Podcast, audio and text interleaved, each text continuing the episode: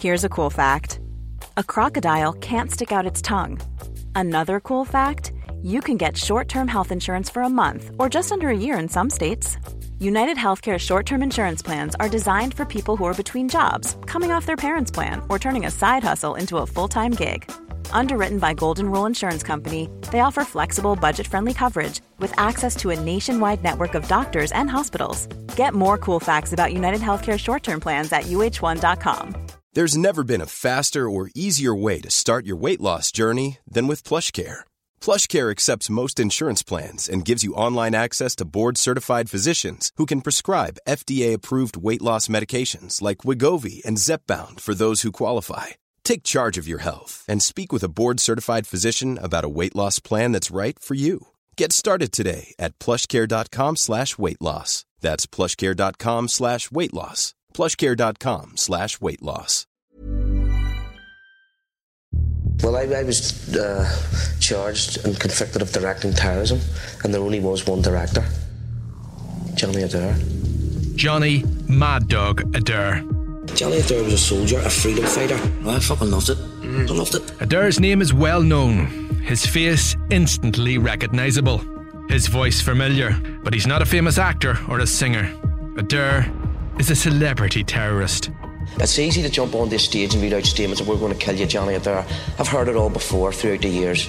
Action speaks louder than words. He was a notorious loyalist paramilitary who landed himself in jail because he boasted about his murderous activities. Was married to it, that organisation, and lived, slept, dreamed, breathed that organisation. That's just the way I was. He was the pumped up skinhead hardman who led a bloody loyalist faction in carrying out over 40 murders. C Company was just like any other company on the Shankill Road. wasn't known to have any distinction, and he changed it from a beer swilling, bookie trotting old guard to a proactive murder machine.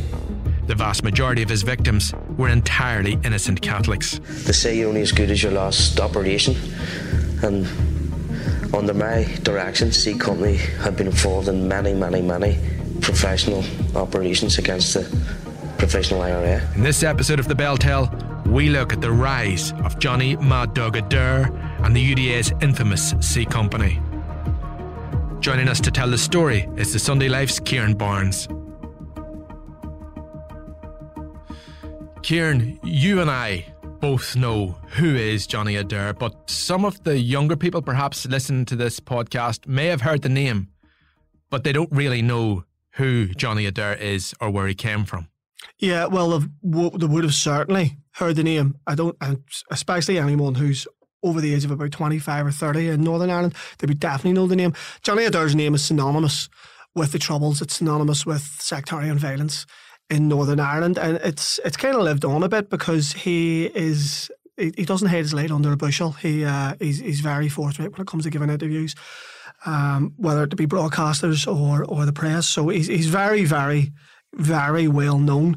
Now he's still dining out on the fact that um, 20 years ago he was probably the most notorious terrorist in, in Northern Ireland, if not of all time. You know, um, this is a guy who, for a period, headed up what can only be described as a sectarian killing machine. That's what his C Company unit on, on the lower Shankill was, and it progressed then from killing Catholic civilians and uh, carrying out sectarian murders to killing loyalists, very, very prominent um, loyalists, and other leaders of the UDA. And that's the reason why Adair um, is no longer in Northern Ireland. He's uh, he's been living in Scotland for the past two decades, and he certainly he can't come back here. He'll be killed. He'll be and he'll be killed by the he'll be killed by loyalists, not by Republicans. If you go back to Northern Ireland, you'll be shot dead. As simple as that. I would say there'd be people lying queuing up to kill you. The UDA, as we speak, they're trying to whack you. Talk is cheap, Johnny. It's easy to jump on this stage and read out statements that we're going to kill you, Johnny Adair, I've heard it all before throughout the years. Action speaks louder than words. So he was he was he originally from the Shankill area? Well, he was from the Lower Old Park. The Lower Old Park borders the Shankill. It's in actually in North Belfast. It's um it's, it's like an inner city working class area. Lots of terrace streets and little, little housing executive cul-de-sacs.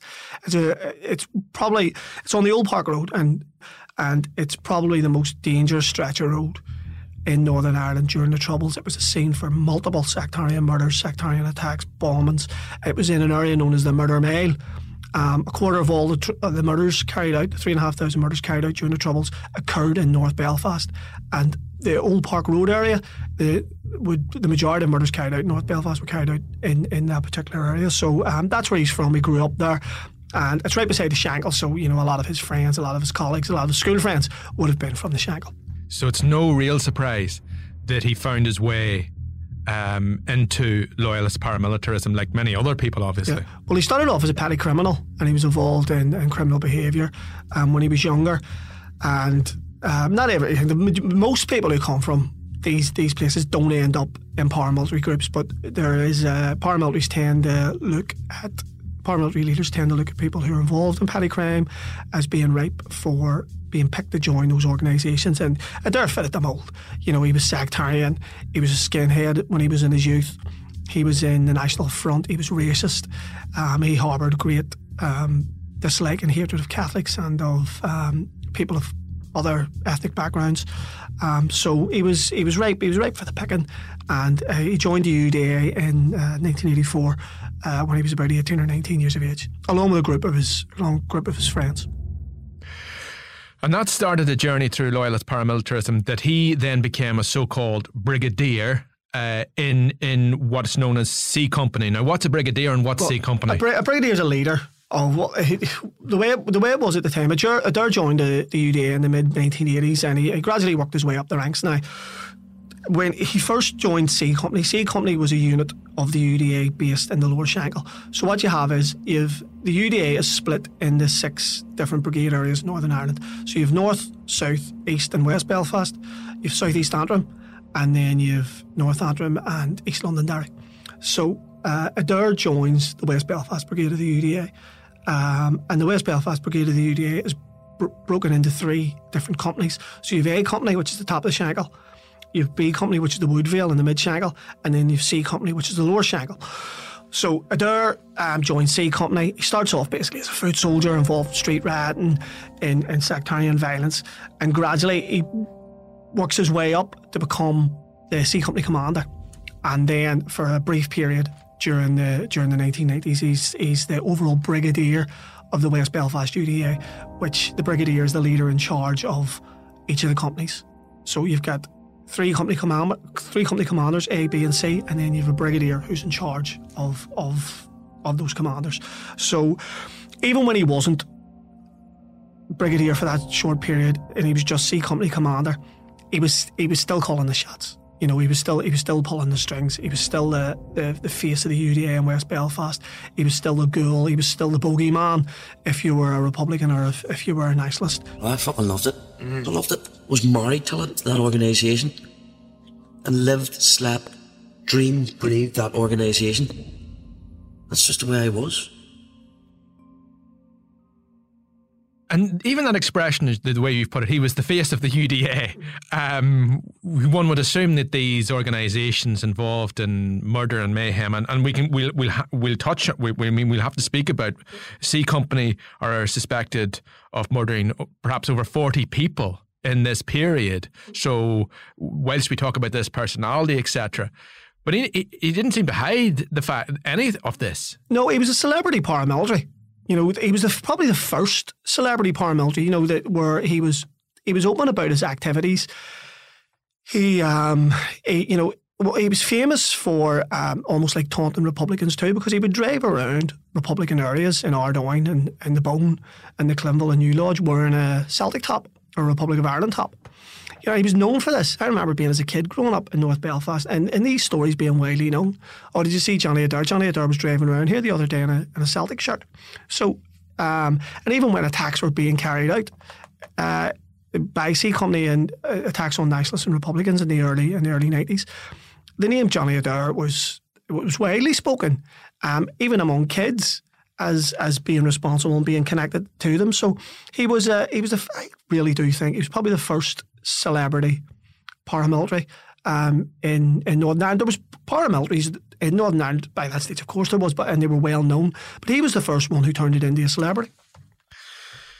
Just to put this all in context, of course, you know, this the, the C Company were involved in a lot more than, Yeah, than up street to- rat. And so, to, so, up to 40 killings, yeah.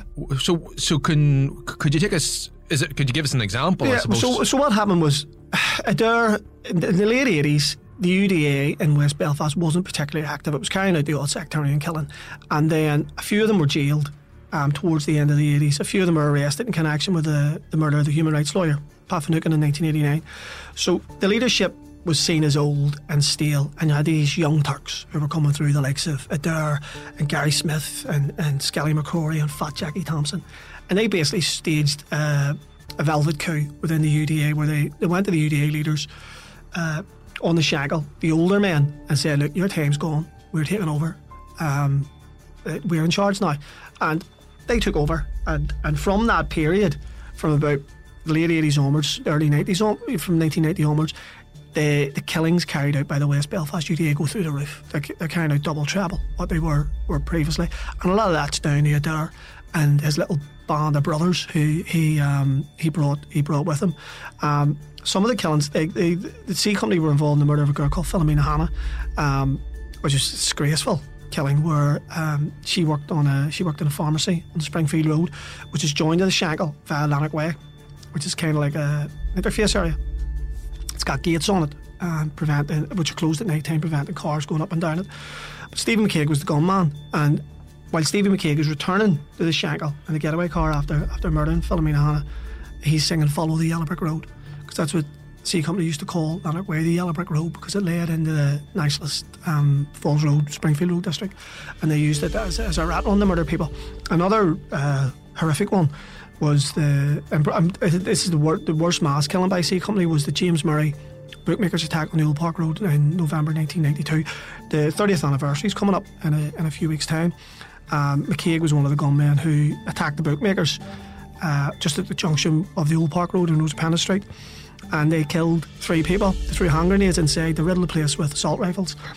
Uh, and one a dozen people were injured. And, and of the three killed, one of them um, was a guy called John Lovett.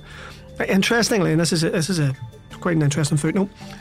John Lovett, who bear in mind, the UDA see themselves as the defender of the union.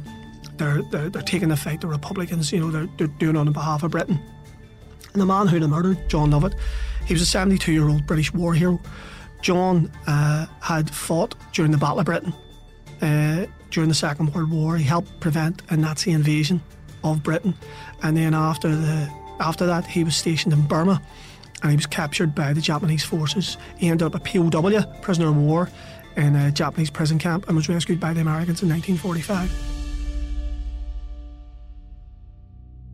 So John's in the bookies that day in November 1992 doing a bet, and he comes in and he's he's riddled with bullets by uh, by the UDA gunman. And what's even more uh, ironic is in 2016 the UDA painted a mural to Stevie McKeag, who was the gunman that day, in in the Lower Shankill area, and they surround it with they decorate it with poppies. This is a man who murdered a bona fide British war hero. And there's a mural of him on the Shankill surrounded by poppies. And there's not a mention of John Lovett, a proper war hero. You know, his um, It- it- it- he- it- here's a war hero who's forgotten, while his sectarian killer is exalted. And a war hero who fought, fought in the Battle of Britain was gunned down by a man with the nickname of Top Gun. Yeah, yeah, you couldn't make it up. It really is. That it's it's it's quite a paradox. but, but when we think about that again, this, I mean, you mentioned Fat Jackie, Top Gun McKeag, Mm-hmm. Yeah. Smicker Smith, yeah, S- Sam Skelly McCrory, Yep. and then there's John White. Yep. These people, I mean, it, I know that they were led by Johnny Adair, a boastful man, uh, and a celebrity paramilitary, a celebrity terrorist, uh, and yet they, there seem to be an awful lot of personalities involved. They seem to be very well known. All of these people, in comparison to some of the paramilitaries that exist today, for example. yeah. Well, there was almost like the cult of Adair at the time, you know, and because Adair was so forthright in talking to the press and and not trying to cover up what he was doing. He enjoyed being in the spotlight. He really did, uh, and that led to um, his his little gang and his closest friends also being identified in the press, and and they were identified by their nicknames at first um, because there's obviously legal issues when when when journalists uh, to prevent journalists from describing people who aren't convicted as as gunmen, and then these after a while, you know, they're named in the press for so long. With their nicknames, their their real names start start coming to the fore. But these are all ruthless paramilitaries. Like, don't they? they you know, they might have cuddly sounding nicknames like Fat Jackie and Smicker Smith, but these are all absolute ruthless paramilitaries. These are guys who would think nothing of picking up a gun and going to a bookmaker's shop and shooting it up, or going to a pub and machine gun it and killing innocent. But the vast majority of people who C Company killed were just innocent civilians. They killed uh, well, they killed a couple of Protestants as well as Catholics, although the, the majority of the murders would have been would have been Catholic. But eventually, if you're boasting about paramilitary activity, it seems common sense to say you're going to end up in jail, and that's what happened. Yeah, well, it got to the stage where senior officers in the RUC and senior civil servants in the NIO reached the decision look, this guy's going to have to be brought down. There's sectarian mayhem on the streets in North and West Belfast in the minute, and Adair's at the centre of it. Um, the Shankill bomb in 1983, when the IRA murdered 10 people on the, on the Shankill Road, and a couple of them children, uh, they claimed that they were going for Adair and they were trying to target a, a UDA meeting. Now, the intelligence was hopeless. Um, Adair wasn't in that building that day above Frizzell's fish shop. He had gone to see Skelly McCrory in prison who was his, who was his good friend. So the bomb gets placed there that day, and it slaughters a bunch of you know slaughters ten innocent people. So the the UDA responded to that with the Greysteel attacks, and what you were seeing here was a, a pattern of tit for tat murders occurring in a fairly small geographical space in North and West Belfast. So it got to the stage where the cops had to do something about it, the government had to do something about it. So two of the best detectives the, the police had were, were guys called Jonty Brown and Trevor McElrath, two CID detectives. Um, between them, they ran about 30 different informants uh, during the course of their careers, Republican and Loyalist. And the, the RUC said, right, they assigned those two to Adair. Um, so they were tasked with basically bringing down Johnny Adair. So they start recording him anytime they're speaking to him the, there's listening devices put in his house, put in his car, put in an office that he uses. And what they're trying to do is they're painstakingly building a case against Adair. So Adair, if you ever meet him, he's quite affable, he's quite pleasant, you know, and he likes to talk about himself and things that he's done. And he often talks about himself in the third person. So they're recording everything. And this goes on for 18 months. So after a while, McElrath and um, Detective McElrath and, and, and Johnson Brown, they have enough evidence based on Adair's own admissions to bring a case against them. Now, interestingly as well, um, they had Adair registered as an informant. Now, Adair was never an informant. He was never an informant in the sense that Freddie Scappaticci was an informant or Mark Haddock was an informant, where they were meeting their handlers in secret locations, they were passing on information clandestinely, they were being paid thousands of pounds. Adair was never like that. But they had Adair, McElrath and, and Johnson Brown had a Adair registered as an informant because he was so boastful and, and he Adair basically talked himself into trouble. There wouldn't have been the evidence there to prosecute him for dragging terrorism unless he had provided it with them, provided it to them by speaking so openly about his activities. So Adair is eventually uh, charged with directing terrorism, and in 1995 he is um, he sentenced to 16 years in prison, and off he goes to the maze. Um, thinking that he's not going to get out until uh, 2010. But then, obviously, there was peace talks, there was a Good Friday Agreement, and there was the deal which paramilitary struck um, with the government in that if they supported the peace process and supported the agreement, you would see the early release of prisoners.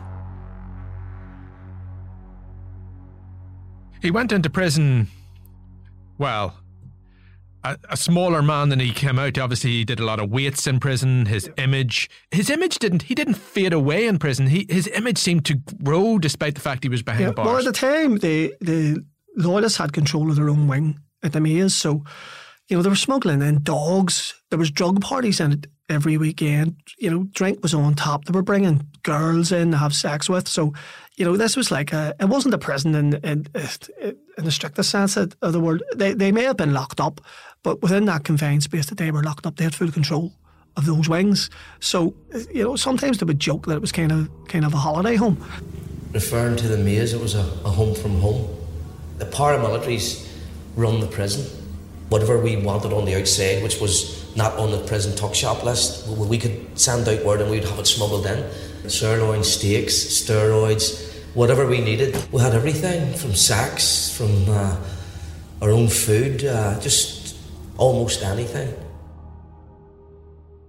So Adair's in there, and Adair's um, he's not the OC or the officer commanding of the jail, but he, you know he has a fairly senior position. And his best friend Sam Skelly McCrory, who died recently, Skelly's the Skelly's the OC. So as the um, as the peace process is gaining legs, you have the ceasefires in '94, and then you have the talks leading up to the Good Friday Agreement.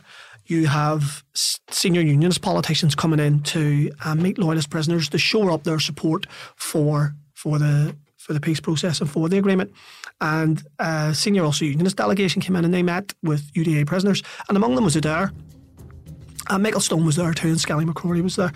And Stone tells a good story about how uh, Adair and Trimble shook hands um, when they, David Trimble, who would go on to become First Minister, shook hands during the first meeting.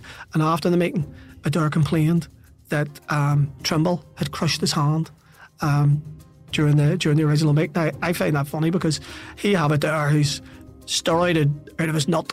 You know, he's, he's a big, muscly guy, and you have David Trimble, who's quite frail and quite, looks quite bookish and nerdish, and uh, Adair's complaining that Trimble crushed his hand. But the UDA prisoners eventually do support the support the Good Friday Agreement. I think that they, they at the time they I don't know it was a half-hearted support, but it was necessary for them to be seen to be supporting the agreement because it would mean that they um, get out of jail early, and that's that's what happened. Uh, the UDA, the Good Friday Agreement signed in April '98. The UDA are campaigning for the, the UD, UD, UDP, the Ulster Democratic Party, who's the political wing of the UDA. They're campaigning for it on the on the outside, along with the PUP, who represent the, the UVF prisoners, and um, they're telling people to vote in favour of the agreement and. Uh, you know, there's an overwhelming majority of people in, in Northern Ireland vote in favour of it, and and that leads to that leads to the, the eventual release of all paramilitary prisoners. And one associate uh, of uh, Johnny Adair, who was famously made a fool of in the BBC Spotlight uh, investigation, I remember, was John White, and he was heavily connected with the UDA. So he was kind of a a spokesperson. He was their he was their political representative for, for the Ulster Democratic Party. He was also he was also Johnny Adair's consigliere. Uh, he was the one who gave him political advice, who advised them on different things. Now, uh, like Adair, John White's a convicted paramilitary. He served a, a life sentence for the double murder uh, in the early 70s of Senator Paddy Wilson and a female friend of, of of Mr. Wilson. So Adair gets uh, well, White gets out of prison. Um, he's still heavily involved with the UDA, and he um, he acts as Adair's consigliere. He took part famously in a spotlight program about a loyalist feud in 2000 on the Shankill, and he um, he was mocked afterwards because he's asked about where he gets the money for his Jaguar, and he claims it's um, it's out on HP. Uh, hire purchase, and he's he's also asked about his lavish lifestyle, and he claims that he made money by selling prison crafts while in jail now. Uh, I don't know what sort of a sculptor John White is, but I couldn't I couldn't see him being in the in the Michelangelo bracket, you know. But he, he claims he this money came from from prison arts, and I've I've no way of proving it didn't. Although I suspect it might not have. On the next episode of the BelTel. So he comes out and he starts ruling the roost, but then he has designs to take over. He wanted to be supreme commander. There's friendly with LVF figures as the LVF band is walking past the UVF haunt, the Rex, they unfurl this LVF flag. And he grabs the LVF flag pulls the LVF flag down. The UDA then go get guns from the North Shankill Company's area and come up and riddle the Rex bar with, um, with automatic weapons. In September 1999, Johnny Adair was released as part of the early release scheme under the Belfast Agreement. It could have been a fresh start. It could even have seen him gain more power and influence but it was in fact the beginning of the end. In the next episode of The BelTel, we tell the story of the bloody loyalist feuds which led to Adair being driven out of Northern Ireland for good. This episode of The BelTel was produced by myself, Kieran Dunbar, sound designed by Graham Davidson. The clips you heard were from Donal MacIntyre, the BBC, UTV, RTE.